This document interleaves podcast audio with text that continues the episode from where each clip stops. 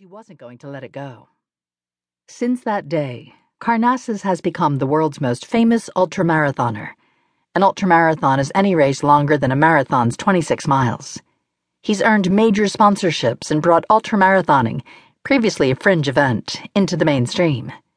His 2005 memoir became a bestseller that not only introduced the sport to millions, but also inspired many thousands to have their own metaphorical 30th birthdays to realize the ways in which their lives lacked meaning and figure out how to change that. Before he published his book, Karnazes had a hard time explaining his favorite pastime. He notes, Whenever I tell people that I've run 100 miles at a clip, they inevitably ask two questions. The first is, How can you do that? The second, and much harder to answer, is, Why?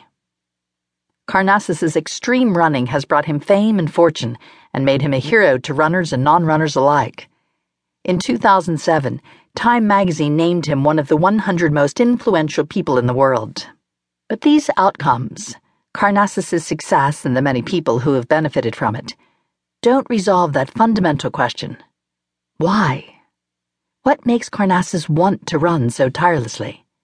What pushes him to get up early every morning and start running? and often spend all day and all night running too. This is a question of motivation. We humans, like all animals, do not do things that are good for us just because we know they are good for us. This might sound counterintuitive. After all, when you brushed your teeth this morning, you knew it was good for you. But the fact is, we are not motivated solely by knowledge of what's best. Knowledge alone has no motivational power. Karnazes didn't start running because he knew it would change his life. He did it because he wanted to feel something. We are motivated not predominantly by knowledge, but by emotions. Part of the reason you brushed your teeth this morning, and have every morning, is that you're afraid of the dental visits that will be required if you don't. You're probably also worried about morning breath. Emotions like fear and anxiety compel us to behave in ways that knowledge, on its own, cannot.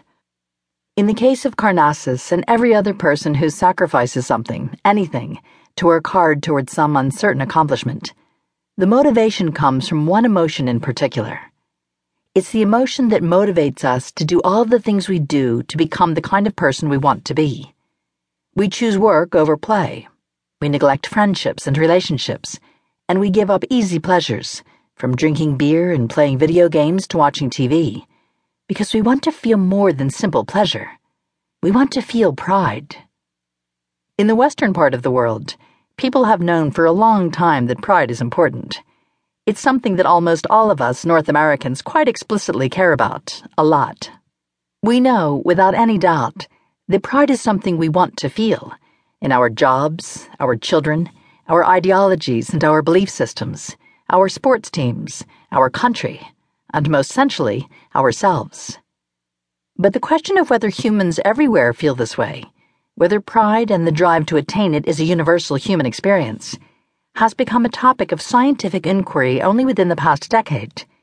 Until recently, scientists didn't think of pride as a significant force in human lives, or even for that matter, as an emotion. At least, not a fundamental, universal emotion that all humans share, like fear, anger, sadness, or joy. In fact, for a long time, scientists didn't think much about pride at all. Yet this question of whether pride is universal has profound implications.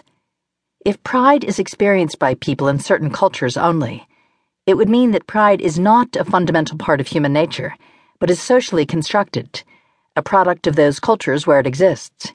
It would mean that the feeling that drove Dean Karnazes to become an all night runner and that drives so many of us to work our hardest at whatever it is we care most about is something imposed from the outside by parents, teachers, friends, and coworkers, not something that's part and parcel of our species' internal innate biological system. If, however, pride is an intrinsic human emotion felt by people in every culture on our planet, then pride is a part of our biological makeup, our genetic heritage, part of our human nature. And if that's the case, it's almost certainly because Homo sapiens evolved to experience pride. That pride has adaptive benefits we've never fully understood. As a result, answering this question, the question of whether pride